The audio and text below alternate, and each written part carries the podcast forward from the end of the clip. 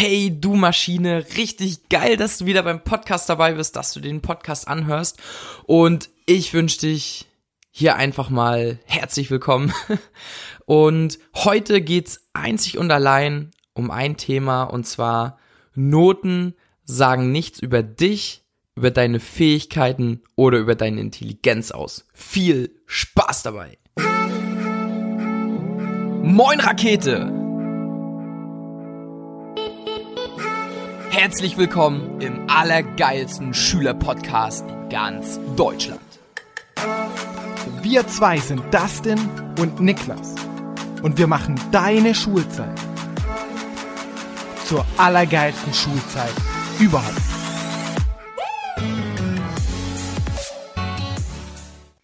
So, also da sind wir wieder und heute geht's wirklich einfach darum, dass ich dir klar machen möchte und aufzwingen möchte, dass Noten wirklich nichts über einen Menschen aussagen. Ich möchte mal mit einem kurzen Zitat anfangen und zwar ist es von Jack Ma. Und Jack Ma ist Gründer von Alibaba und Alibaba ist sozusagen das größte Gegenstück zu Amazon. Also der Typ ist mehrfacher Multimilliardär in China und war damals sehr schlecht in der Schule und er hat gesagt, ähm, dass er Folgendes zu seinem Sohn gesagt hat. Und zwar, You don't need to be the top three in your class. Being in the middle is fine, as long as your grades aren't too bad. Only this kind of person have enough free time to learn other skills. Bedeutet so viel wie, ey, du musst nicht unter den drei Besten in deiner Klasse sein. Du kannst in der Mitte sein, das ist voll cool, solange deine Noten nicht zu schlecht sind. Weil nur diese Leute genug Freizeit haben, um genügend Skills zu lernen. Was bedeutet das?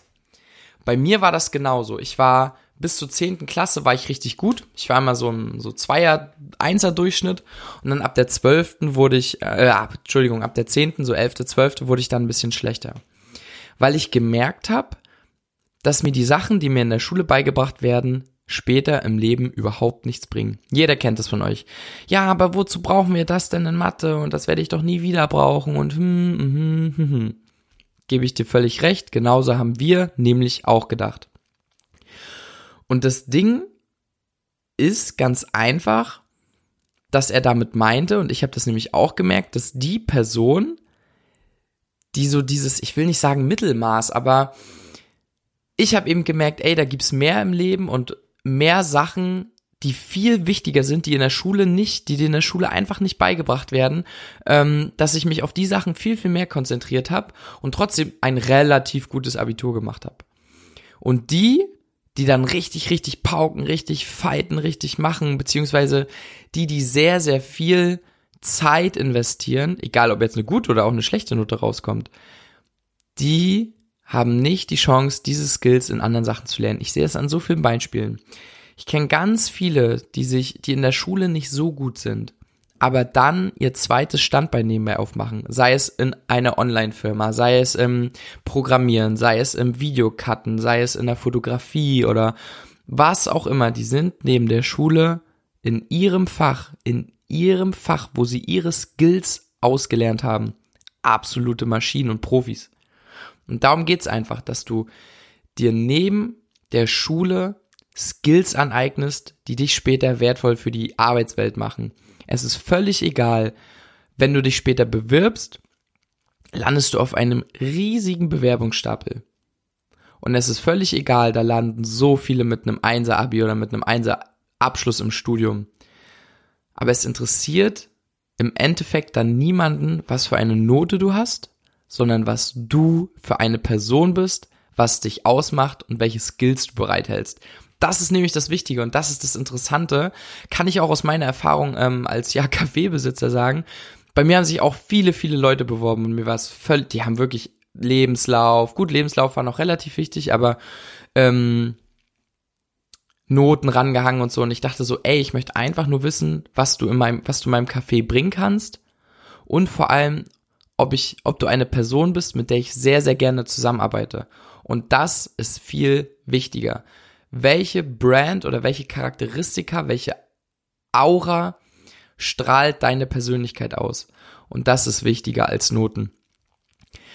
Bei Noten ist es theoretisch ja so und auch nicht nur theoretisch, sondern praktisch, wenn du eine Klausur schreibst, gibst ein bestimmtes Datum. Am 3. März schreibst du in der vierten Stunde die Mathe-Klausur. Ist jetzt mal ein Beispiel. Dann zeigt die Note nur, wie gut du kurzfristig zu einem bestimmten Zeitpunkt, also wirklich zu diesem Zeitpunkt, eine gewisse Leistung abrufen konntest. Mehr sagt die Note nicht aus.